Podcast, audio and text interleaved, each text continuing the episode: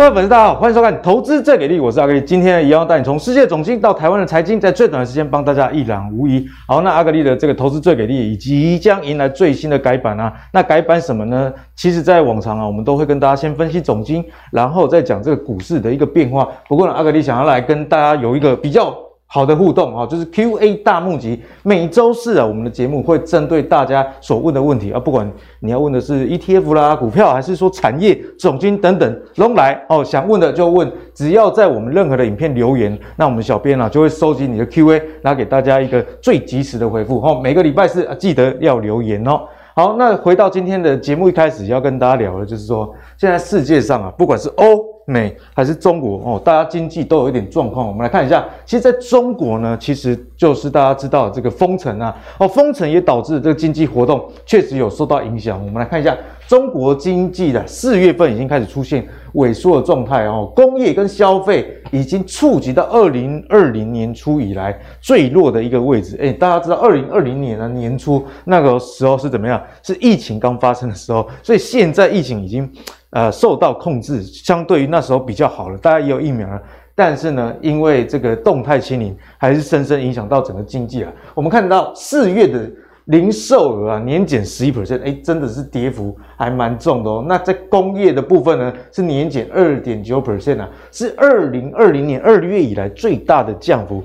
也因此啊，如果你手上有一些股票，或是在中国有在做生意的，你可以很清楚的观察到，四月营收确实有受到影响哦。所以到底要封到什么时候，大家也是要持续的追踪下去。那我们节目也会帮他做最及时的一个分析啦。好，那世界的经济不好，股市下跌，我们就来看一下，那大户们在干嘛？因为呃，俗话说得好嘛，要站在巨人的肩膀上。那投资的巨人有哪些呢？阿格力建议大家可以看这个美股的十三 F 报告。十三 F 不是讲十三了哦啊，十三 F 指的就是美国啊，有一些这个资产管理的机构，如果它管理的资产是超过一亿美元哦，大概就是大概三十亿台币左右啦。每一季结束之后呢的四十五天之内，他们必须要跟美国的这个证券交易委员会提交哦，我这一季到底买了什么，卖了什么哦，所以呢，大家就可以根据这个十三 F 报告来一探究竟，未来投资。有没有一些可以借鉴的地方？那我们看一下全球最大避险基金啊，这个桥水。那桥水的这个创办人达利欧，大家应该都认识，因为他的一本书叫做《原则》，在台湾卖得非常非常的好。好，那桥水他们买了什么呢？我们来看一下，其实增持的阿里巴巴的持股，增持了非常非常多。那除此之外，其实啊，重点都放在一些终端消费品的类股，例如说 PNG 啊，哈，宝桥、交生、可口可乐、百事。跟 Costco 好事多哦，所以从这样的布局，我们可以看到，其实在今年啊，啊这些大的机构法人哦，也是积极在布局一些比较防御类股的部分哦。毕竟如果有通膨，那这些民生必须相关的，终究啊还是有办法转嫁成本哦。所以这样的方向也值得大家去思考啦。好，好，那回到台股呢？台股在最近啊，也在一万六左右有一个还不错的反弹哦。今天在我们录影的时候，在一万六千两百点左右哦，大家就会想说，这个到底是跌升反弹而已，还是说真的这个风险已经过了呢？那造成台股这样子的原因呢、其实也跟外资脱离不了关系。阿格力有帮大家统计哦，外资现在总持有股票市值是十九点九三兆，已经掉到二十兆以下，是二零二零年哦年底以来新低的一个位置了哦，占全体上市公司的市值大概是四十点五 percent 啊，所以已经要这个挑战四成的保卫大关了。如果再继续卖哦，这个持股就会低于四成啊，也因此啊。在外资这样卖的情况之下，每次你觉得有反弹呢，你抢了啊有赚，但是如果没有跑的话，原本赚的吐回去不说，有可能还会再亏损啊。好，所以在这个世界中国封城啊，这个欧美通膨的一个情况之下，台股接下来在万六这个位阶，到底有哪些风险跟机会值得我们去留意？就是今天跟各位讨论的一个重点哦。好，首先欢迎今天的两位来宾，是我们今天的妖怪组合，第一位是我们古怪教授谢承彦，第二位是我们妖股大师明章。好，一开始要跟教授好好的讨教讨教。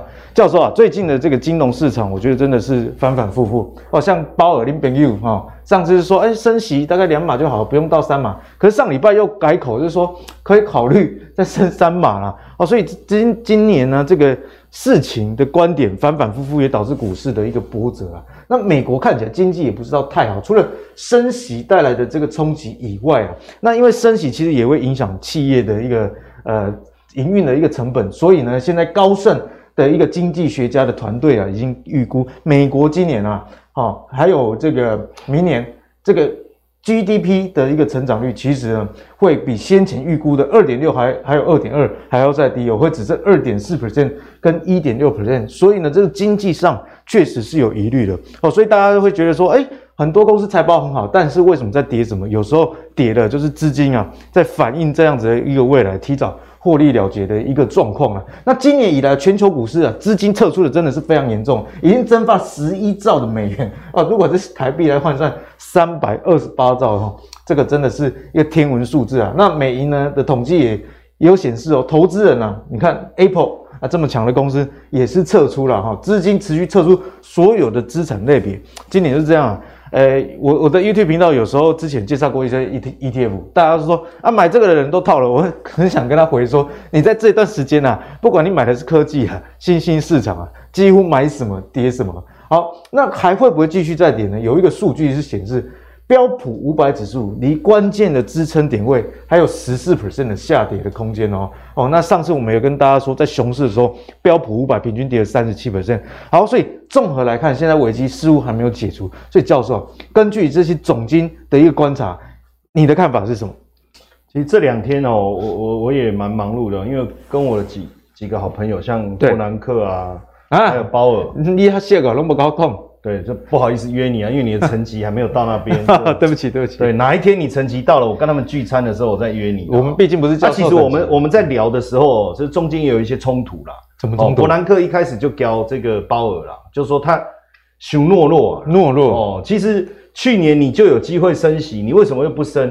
哎，可是人很好玩哦，因为毕竟两个都是大佬，我看他们两个在那边啊啊，鲍尔可以用两个呢讨论。啊，那那好啊，姑姑啊，那哎，但是伯南克当然看到他这样也不忍心，就说啊，其实你也没错了。对，为了什么？你为了维持这个经济的一个成长，哦，好像也没错，对不对？但是话锋一转，他马上又飙，你看我那个时候，二零零八年，我怎么救经济，对不对？决策要正迅速确实。哦，连续性的这个降息，你看把经济带起来。对啊，你就是人家又开始念哈。对，确实这个 FED 去年算是动作比较拖。对，当然我觉得这中间有有一些还是没有料到的。对，我就我我就看着两个大佬在那边吵架，我拍谁了？哈，你也是很难为哈。对，那我就跟他们劝了一下，我就说啊，这个其实俄乌战争也没人料到嘛。我说啊，不然我抠一下那个。那个中情局局长过来叫他来认错，啊，为什么没有把这个讯息情报哦情报的问题嘛？对啊，对不对？哦，但是我我怎么打他都打不通。那当然这是一个这个呃疯子的这个白日梦的一个 狂想曲啊哈，就有一天希望能够跟他们好好的来聊一下。好了，教授看经验。但是我刚才讲的一个内容确实是这个伯南克在公开的一个会议上他所传达的一个讯息啦，确实呃。这个升息的速度太慢了，影响到这一波的一个表现。对，当然这当中也包含了呃通货膨胀的一个问题哈。那、嗯、这几天看到美股却好像有一个筑底反弹的一个味道，半导体也涨了很多。没错，哦、那是不是还有这个下跌的可能？当然我们要持续观察，因为毕竟股票市场它跌跌跌跌涨涨涨，它这个是一直在顺着全球的状况在变化。是，那现阶段当然对我们来讲最重要的还是通货膨胀的一个问题。而且现在通货膨胀的一个问题，并不是呃只有在美国发生，它几乎是全球性的。全球性的问题，连英国都说，如果哦，英国的这个央行的行长，嗯、他就讲了一一句话，他说，如果没有办法是要让要透过经济衰退才能抵抗通膨的话。我们可能必须要这么做啊！宁愿经济衰退，也要把通膨打下来。因为你你通膨的问题如果很严重，放手它不断的这个飙，那个后面所产生的问题会更严重。懂。所以势必要透过强劲的一个升息。是。那不止这样哈，像英国啦，然后我们看到包括澳洲啊，好，包括这个菲律宾等等，大家都要升息，就是因为通膨的问题。对。但现在又有一个麻烦，因为。现在通膨，我们当然预期说，可能在四月、五月、六月，四月上来八点三，可能在五月、六月以后慢慢有可能往下降。有没有可能往下降？当然，我们去看这个整个通膨里面，比如说能源、交通运输，哎，慢慢的，呃，这个上升的力道有一点减弱，趋缓的，哦，有一点减弱，这看起来算是一个好消息，嗯、对不对？好，那再来房屋的部分哦，因为我讲核心的通膨的部分会跟房屋这个有关，哎，变动也开始放缓，这个也算是一个好消息，对不对？房价降温是一个好消息。哦、然后呢，汽车二手车的部分，哦，二手车的部分也开始放缓了，哎，这也是一个好消息。所以确实有没有可能在这个五月六月以后，整个通膨的状态能够慢慢的和缓？哦，从刚才几个项目，当然现阶段还有一个比较麻烦的问题是什么？这个农粮的一个价格啊，因为这几天小，因为这个印度禁止小麦的一个出口，导致小麦的价格突然之间瞬间的狂飙。我看美国的这个小麦价格也涨了五十趴，哎，没错。然后最近这个黄豆啦，还有这个玉米啦，恢复复产的情况、嗯、哦，也没有原原本预期的这么的顺利。对，再加上这个乌克兰。哦，现在俄乌战争的部分，乌克兰这个农产品还没有办法恢复这个供应全球的一个这个农这个农产品的这个需求，所以现阶段农产品的价格，我觉得也是一个问题。而且最近包括这个牛哦，现在牛奶好像也又要再涨价，什么东西都在涨哦。哦，恭喜仔，什么东西都在涨？那这下就会产生一个问题，什么问题？就是呃，原本其我们刚才讲的有可能缓解的项目。像能源呐、啊，像房屋啦，对，像这个二手车啊，这有可能缓解。可是农产品价格如果又又上来，那就会变成这两个之间又抵消，所以通膨又还是维持在高峰。这个就变成我们要特别去观察，到底后续的一个状态怎么样。嗯、所以我觉得还是有一些变数了，哈，还是有一些变数。那只是说，当然就整体的一个基期来讲哦，这这个油价的部分哦，如果也能够慢慢下来，我觉得再把。同产品农农产品价格上涨的部分，能够稍微能不能抵消一些些啦？嗯、这个是我们目前希望的哦。我们目前希望的。好，那实际上呢，长期来讲呢，有一个比较重要的一个观察，我这边特别跟大家分享哈。好，因为这一波 S M P 五百跌下来，跌当然我们可以用绝对数字看，可是我还是比较倾向于用本益比的角度去思考。蓝色这一条线就是本一比，S&P 五百本一比。其实如果我们仔细来看，它应该算是长期的低档区了。哎，对，没有错。哦，如果我把它画一下哈，这个我手手应该还哎哦，没有没有歪掉嘛哈，歪一点点而已了哈。哦，所以确实哈，算长期长期的低档区，不算太高的一个位置。但是低档不一定会涨。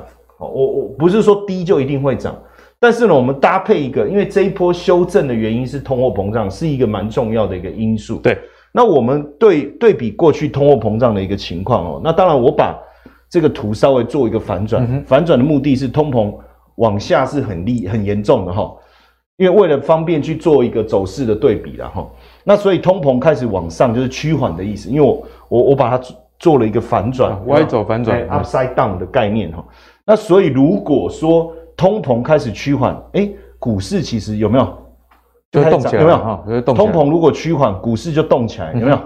通膨如果趋缓，股市这里没有动起来。对，通膨趋缓，股市这边其实就开始动起来，这里有没有？也开始慢慢动起来。所以呢，现在我们最重要的观察，因为现在本一比是在低档，这没有问题。如果今天本一比在高档，我们讨论这件事情没有什么太大的意义。对对。好，那因为本一比在低档，可是呢？通膨的部分什么时候开始数字开始趋趋缓？趋缓的意思就是，它就你看这个通膨已经很严重了嘛，所以如果趋缓，通膨就会往数字会变小了，因为我 upside down 了哦。那如果是这样的话，诶，那会不会股市就在这边筑底？诶诶，有可能，懂我的意思？懂懂懂。对，那可是现在我没有办法告诉各位什么时候会上来，所以我们必须观察。我刚才讲。嗯能源的部分、交通运输的部分、房价、汽车，确实有都开始趋缓了。油的部分是一点点。那现在比较麻烦的卡在的是农产品的部分，因为毕竟我这里讲的是 CPI，不是核心 CPI。对，所以我还是必须去思考这个粮食的一个部分哦。那如果粮食有机会在五六月的价格不要再往上冲高的话，诶、嗯那实际上，整个 CPI 的数字就有可能慢慢的减弱了，减弱在我这个图里面是往上走，嗯、那也许股市就有表现的机会哦。所以为什么我我都在讲说，其实第二季、第三季其实美股也是有机会落底，因为如果这个通膨真的趋缓的话，就有机会反弹哦。哦，如果各位这个这个有时间的话，去把这个我们在应该是二月那时候的节目吧，你把它找出来看，嗯，看我当时是不是大概是这样的一个描述？哎，我有印象哎，对不对？对，我大概是这样的描述哦，所以可以观察看看。那当然在这这期间呢，如果你的投资呢，基本上呢，你不太敢去做这个科技股的话，哦，不太敢去做科技股的话，实际上。我们可以先看一下这个，这个等一下我还可以细讲，但是我先跟各位讲一下。一般来讲，跌成这样的时候，我们不太敢去 去买科技股，对不对？一定的。但是呢，这一档 ETF 叫做什么？叫做高股利低波动。哦，那你去看它里面是什么？公用事业、必须消费，嗯、还有这个不动产、不动产、健康护理，哦，能源跟原料。哎，其实就是通膨的受惠者。对，没错。还有一个就是不会受到。这个景气成长趋缓的影响，嗯、就是落在这个族群。对，好，那这里面当然这些公司有的大家知道，有的不知道，我特别讲一下哈。比如说像这个卡夫亨氏啊，番茄酱哈，大家都知道。对，然后这个雪芙蓉啊，哈，这些大家都知道。威廉这个是能源的，那这个大家也知道，这个烟草公司。对对，烟草公司。哈，那这个往往这个通膨通我烟草公司的业绩哦，在。这个通膨，当然我们不鼓励大家吸烟，吸烟是不好的行为。但是通膨越高的时候，不知道烟卖的越好。新新讲路霸新 闻，假如说压力大，压力大。哦，当然这个不是一个舒压的一个好方式了哈。但基本上你就会发现说，哎，这一其实这样的一个呃，遇到股市修正的时候，它也是会跌，对不对？对，系统性风险。可是你看这一波，这一波去年底嘛，哈，然后它有修正，可是这一波，这一波。俄乌战争它没跌，对，所以其实你如果是系统性风险，它也会受到影响，嗯、这个是肯定的。是，可是你如果不是系统性风险，你是景气循环变化的话，其实这样的股票反而相对是有操作反而是有利的。好，所以如果说照我刚才的逻辑，其实你通膨虚缓，美股会筑底，嗯、那你不敢做科技股，因为通膨其实对科技股的冲击是比较大的。没错，那。那这个时候，其实你不妨去思考像这样子的这个股票，高股利型的这个。我都读 PhD，咱 咱来买 PhD 嘛，PhD 哈，哦，对对，没有办法读 PhD 啊，无咱来 提一个 PhD 嘛。好，所以教授给大家建议就是说，这些高股利低波动 ETF，大家可以多加去留意啊。不过这毕竟是美国的，我们就要回到台湾身上，好不好？教授，因为最近啊，有帮大家整理到。哎，去年啊，台湾的这个获利数是非常好，今年的股息啊，也是这个在市场上创高，所以高息的 ETF 就获得投资人的一个关注啦。那例如说，像这国泰股利精选三十哦，这今年的殖利率啊，大概是五点八%，还还不错哦。另外啊，零零八七八国泰永续高股息，这个也是受益人数很多的，你看四十九万人啊，哦，今年的预估殖利率有七点一%，那。更要提的啊，当然就是国民的这个 ETF 啊，零零五六六十四万个受益人数哦，所以在台湾哦，如果玩股票的很大的比例手上有零零五六，那零零五六呢，虽然还没有公布它的一个配息的状况，但是目前呢，在市场上已经开始在看，诶，它的成分股里面绝大多数哦，近半的成分股殖利率有八 percent 以上啊。哦，所以显然这个股价如果越跌的话，那这个值利率就越高。所以呢，刚刚教授跟我们分享的是说，诶，美国这个高股利低波动的一个 ETF 啦。那如果回到台湾呢，现在投资人适合去买这种防御型、有股利呃为主轴的一个 ETF 吗？其实，在台湾我们也有高息低波。你看这里有没有元大台湾高息低波？有。好，富时高息低波。其实高息低波的意思是什么？哈，就是说。我的值利率相对比较稳，比较好。对，哦，但是过去有时候我们在看高息的时候，你可能忽略了，有时候这个股票波动比较大，哦，那波动其实就标准差的意思，跟这个贝塔值又不一样的概念哦。但是通常低波动的股票是不是一定低标准？这个低贝塔值是不一定的，嗯、不一定。但是大部分是这样，大部分是大部分是这样。那这个低波动的好处是什么？就是这个股价比较相对比较稳定。相对比较稳定，心情会比较、啊。那大，但是大家会觉得说，低波动的股票是比较不会涨，因为贝塔值好理解嘛。以前我们在节目有讲过，那你大盘大涨，你这个股票会跟着大涨，这个贝塔值比较没有什么争议。对，好。但是低波动，大家通常会担心说，那大盘涨它会不会也不太涨啊？大盘跌什么，它到底会不会涨的一种股票？嗯、但是我跟各位讲，在我们学术哦，我们做过这种大量的这种研究，回测，回测，对。去回找了全世界这种低波动的这种股票哦，我们发现说，其实它的长期的绩效是相当不错的。我讲长期绩效就是相当不涨停，但是可能涨不停哦。哎，就到底你要涨停还是涨不停，对不对？那涨停只有一根，涨不停十根，对不对？所以这种股票其实是有这样的一个特质，所以我我觉得是相当好。那实际上，当然其他的高股息在选的过程中，其实有点类似，哦，但是重点还是大家未来在这种呃这种高通通膨的压力下，这种到底行不行哦？我我其实一个很简单的思维。就是所谓的填息啊，填息要花多久填息？这张是这个零零五六的吗？零零五六，因为其他的有的时间没有那么长，嗯、我们没有啊，时间太少，我觉得没有什么。因为最近的这几年它多头嘛，高息 ETF 算是很多很多近五年内才推出，那有的只有一年，甚至还没有配，啊、那有的配了两三年，我我觉得参考性还没有那么高。那以零零五六来讲哈，那呃实际上它的价格一直维持在二三十块附近。对。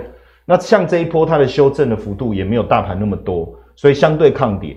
那重点我觉得倒也不是股价的走势啦。为什么？因为我们参与，呃，我我必须要确认大家买这个是不是长线的。你如果是短线的话，哦，你你你现在可以休息一下。哦，对，因为因为坦白讲，我们参加这种高股息就是为了每年它的配息嘛。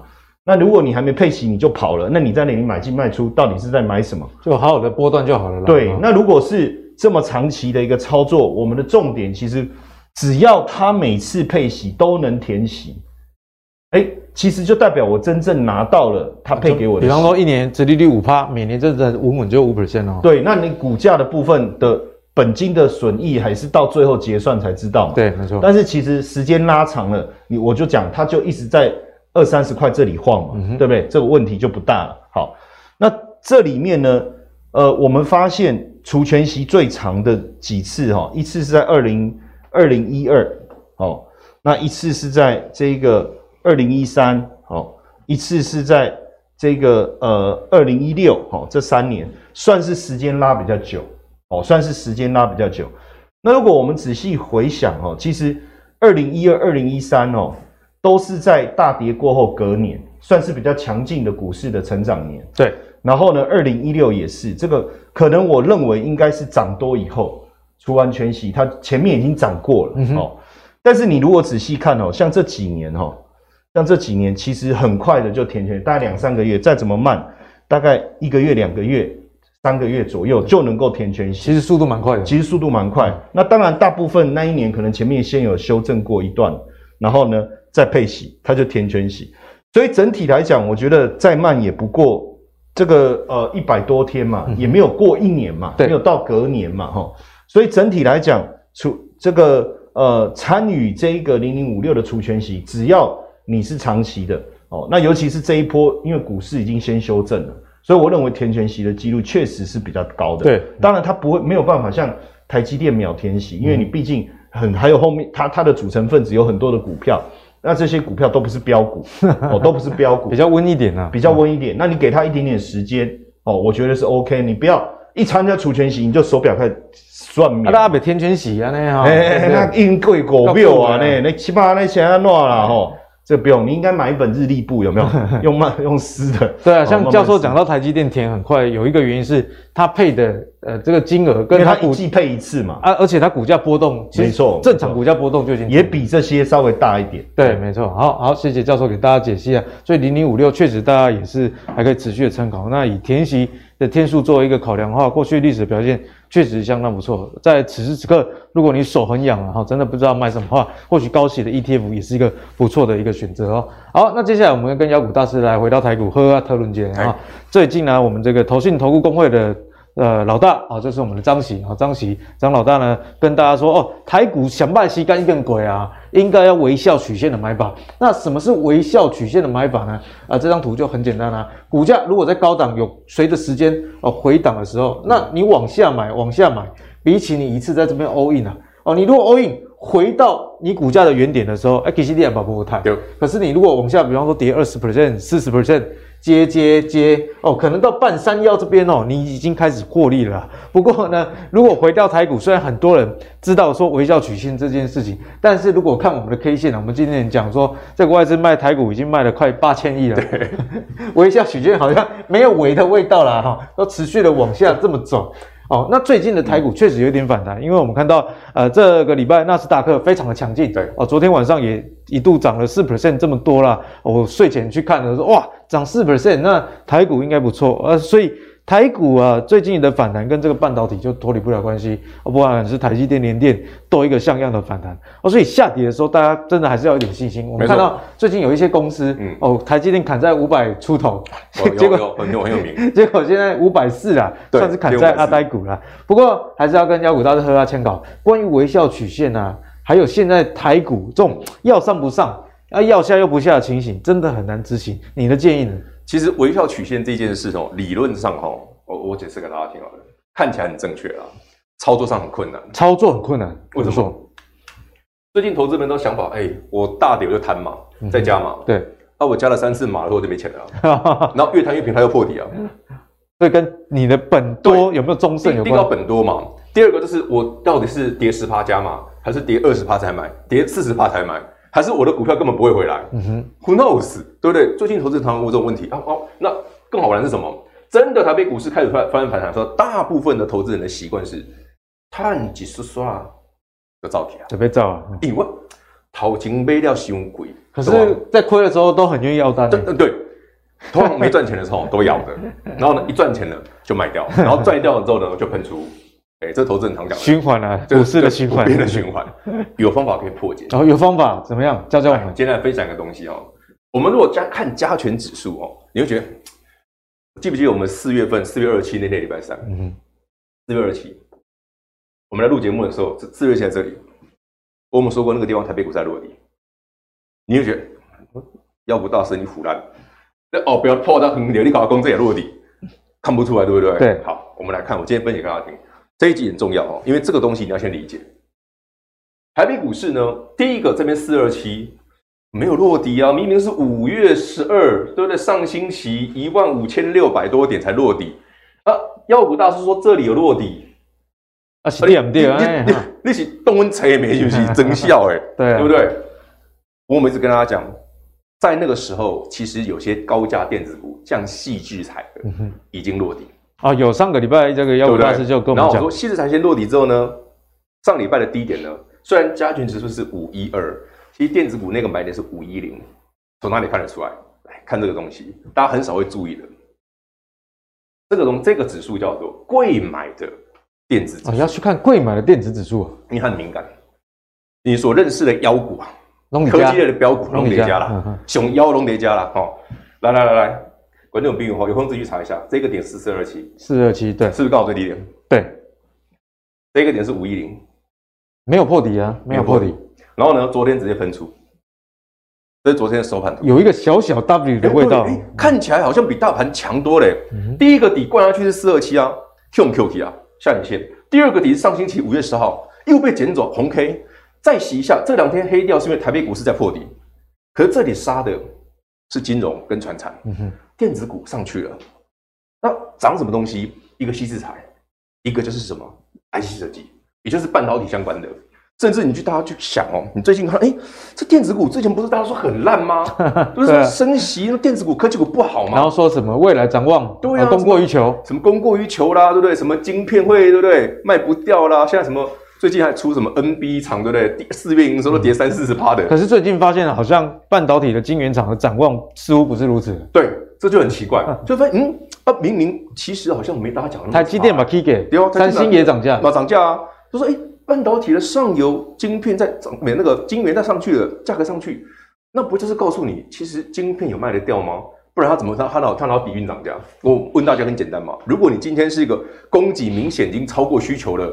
对不对？大家都在清库存、销库存，谁理你？谁给你涨价？你爱涨你家的，我我根本不想买，好不好？因为我要清我家的库存。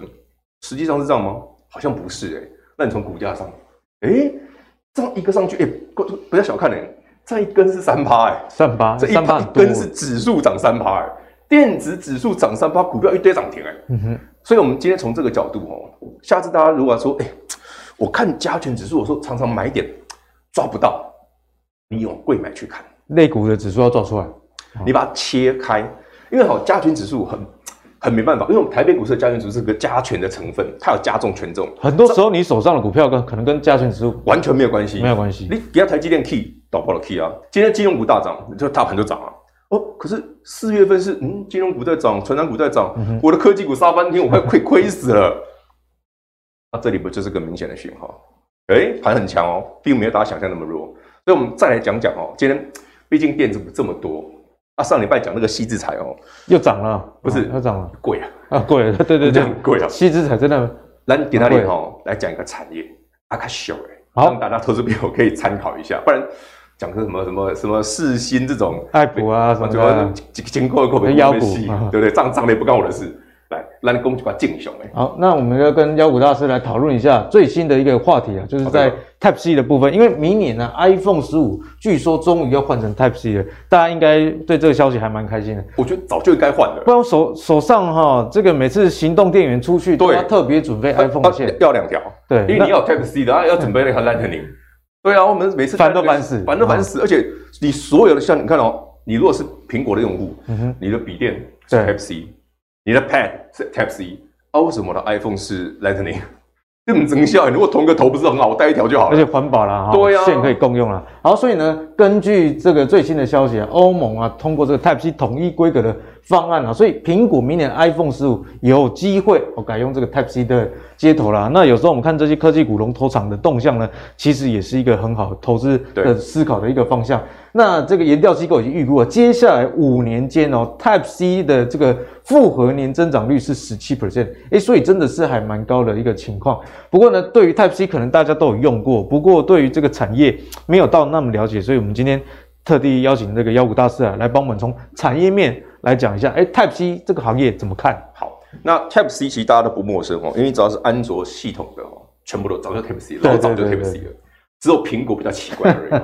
但苹果就这样嘛。Type C 的头长这样，然后接孔长这样，正反两面可插。它跟以前你看，不管是 HDMI，一定要插对，不能插反的。Lightning 插反哦，好像还可以，但是有时候我觉得它会接受不了。USB C，哎，看到没有？Type C 就叫 USB C，它就是可以两面插的，嗯、正反两面都插。对，所以为什么大家后来要改这个？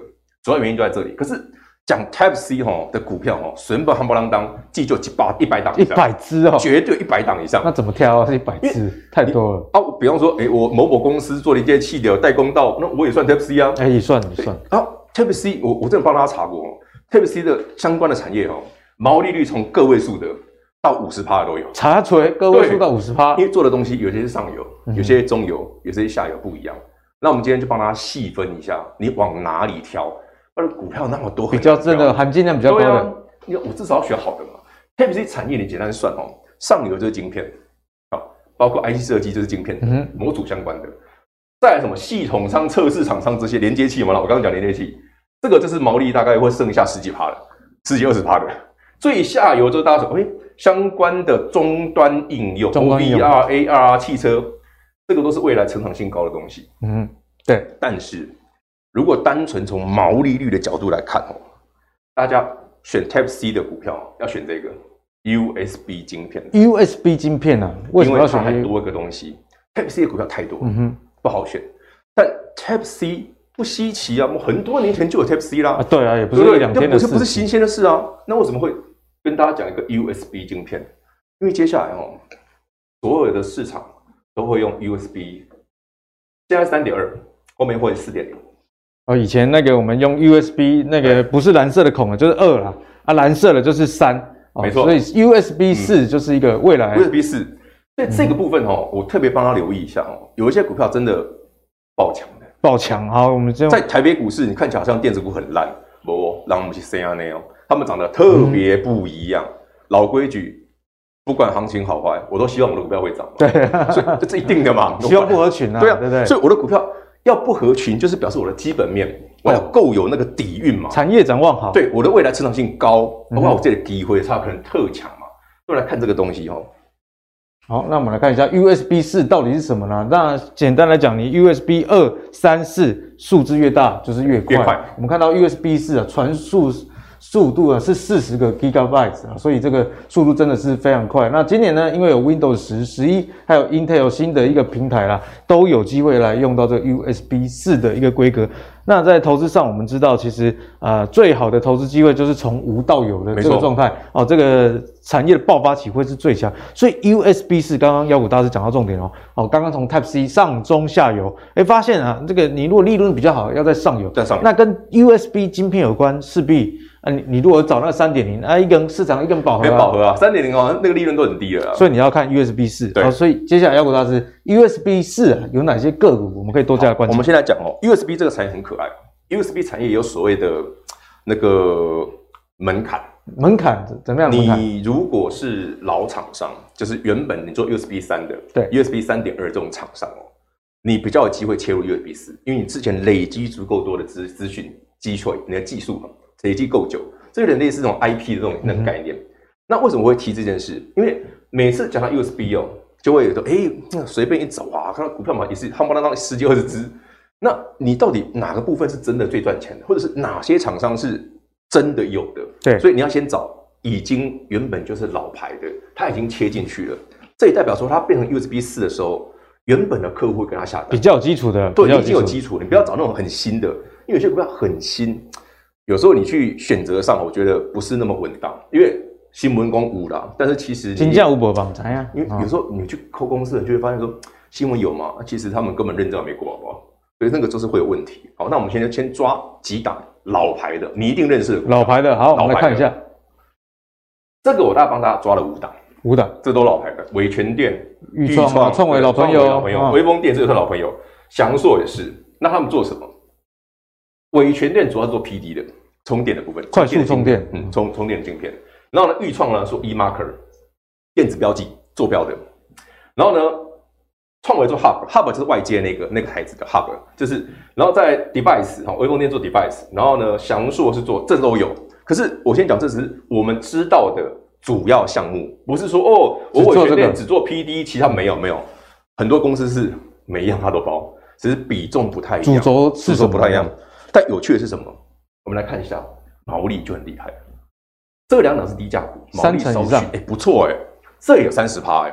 但后面这个三档更夸张哦，五十几分，都五十趴的毛利，比台积电还要高。对，那为什么要选毛利高的？其实我们常观察到，毛利越高的股票哦，通常股价的爆发力也比较惊人。因为你有办法毛利率高，就代表你价钱拉得起来，价钱拉得起来，代表你有技术，而且市场会愿意给你比较高的本益比。夯不啷当都有三十倍以上，对，所以你去选，诶、欸，明明台北股市，我大家都跌这么惨，那我至少行情来的时候，嗯、我要选涨比较快的嘛，对，这我才我才我才我才赔得回来嘛，我们不要选那种软软的嘛。那这三档大家可以留意一下，但最有趣的是什么？我们看这个是第一季的数据哈，刚一公布了哈，每股零点七四，第一季哈，股价来六十九，魔鬼吧？每股零点八，股价六十八点三，这一档昨天涨停。昨天台北股市一反弹就涨停了，创维呢，第一季赚三点九，好像昨天收盘五二两百一十二了，但它昨天盘中也涨停。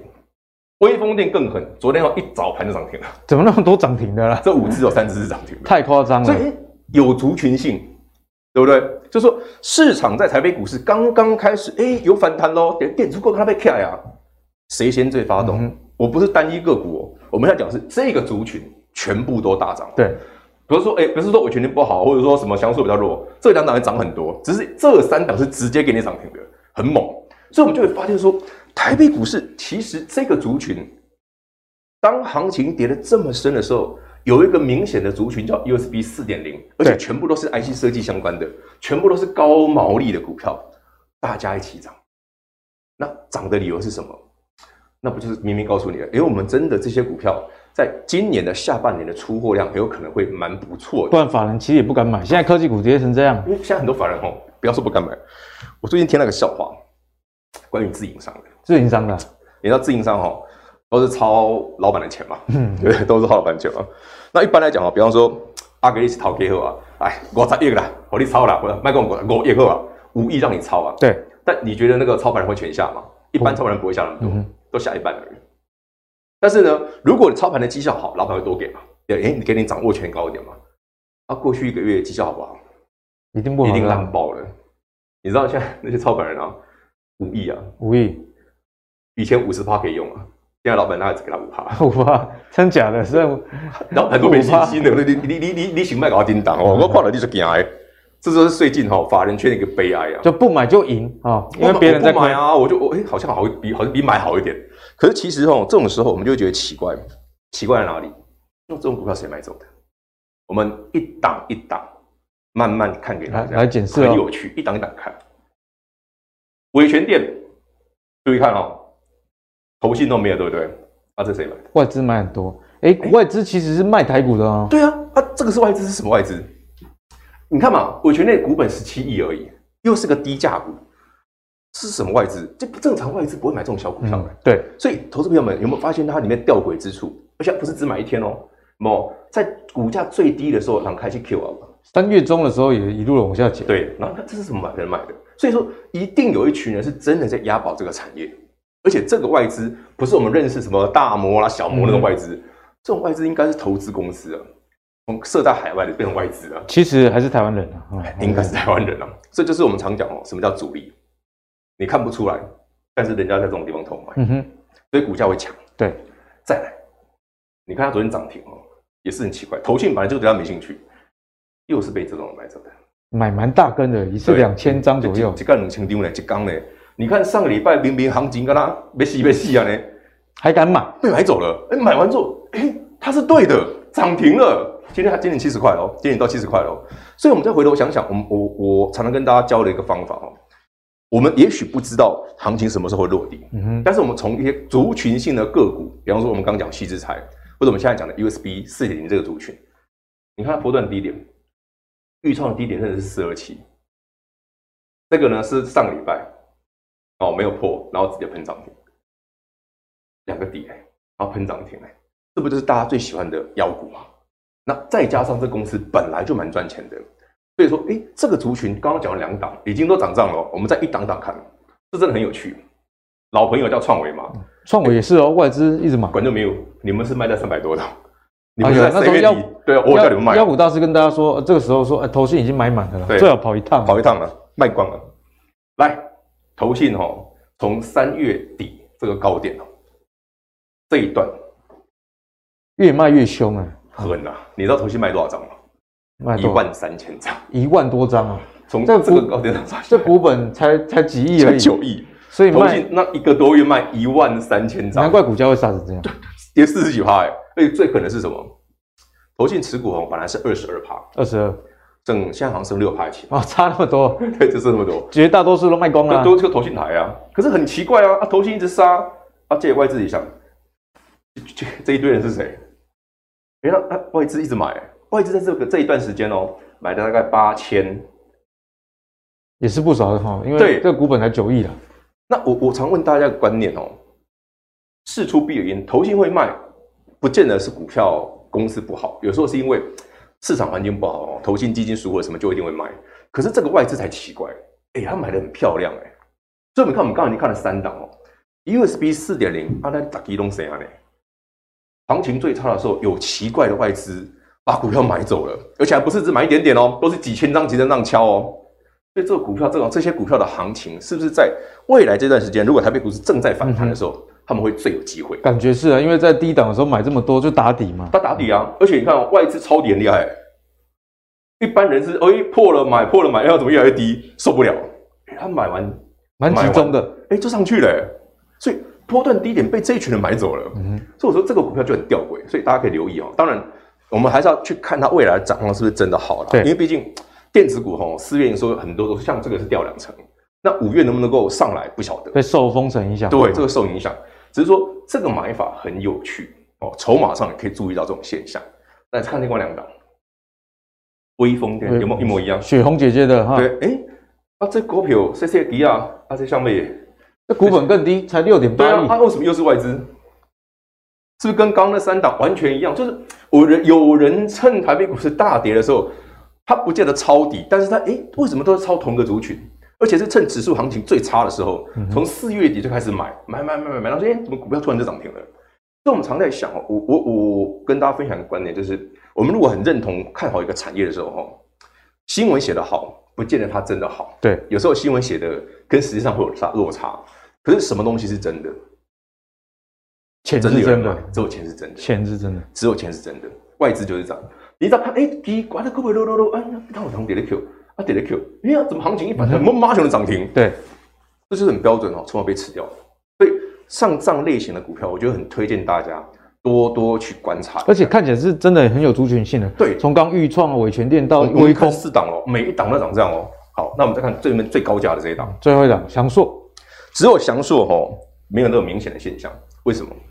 因为翔硕哦，主要是做 PC 端的哦。那因为这个笔电啊，PC 其实需求真的是放缓掉蛮多。对，也就是说哦，这五档里面只有翔硕外资没有狂去接，头信也在买，但是诶为什么它涨不太动？PC，因为它做 PC 端的，反而上述呢，另外那四档股价比较亲民的，嗯、因为这个股票就算它会涨，投资朋友不见得会有兴趣，一千多，一千多，这千金股太贵了。对，可是你回头想想，哎，USB 四点零，我们刚刚讲的五只股票，有四只有类似的，四只，这不就是我常讲哦？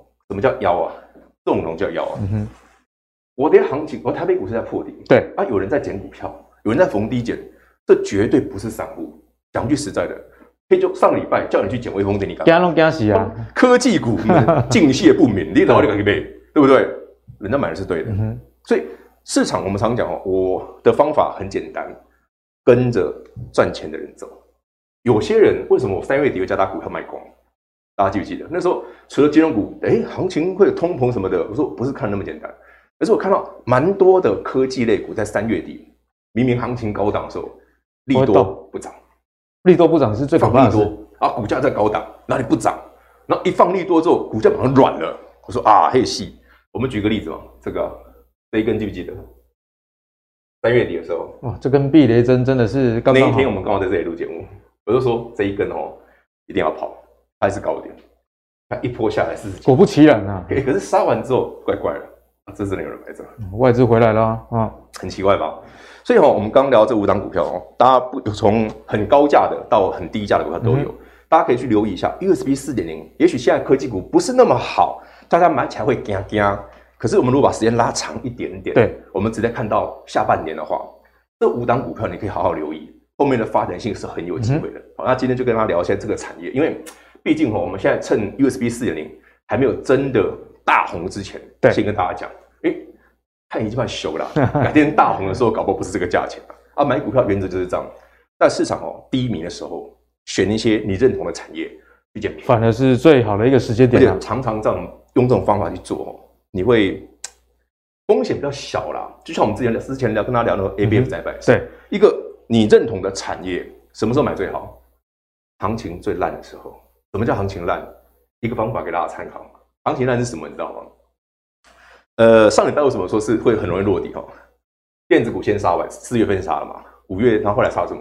杀传产，杀金融，然后为什么会落底？因为他把所有的股票全部都杀一轮，都杀光，对，全部杀光了，那就会落底。只是说那个过程对投资人来讲很煎熬，很难熬，因为你被科技股啊，这种涨多了哈，杀回来很合理。